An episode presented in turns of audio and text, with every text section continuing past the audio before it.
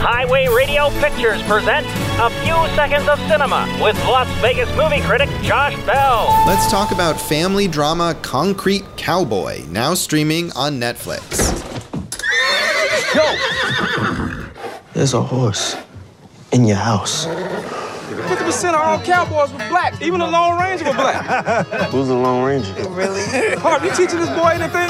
Idris Elba plays an urban horse wrangler in this endearing film inspired by a real life community of riders in Philadelphia.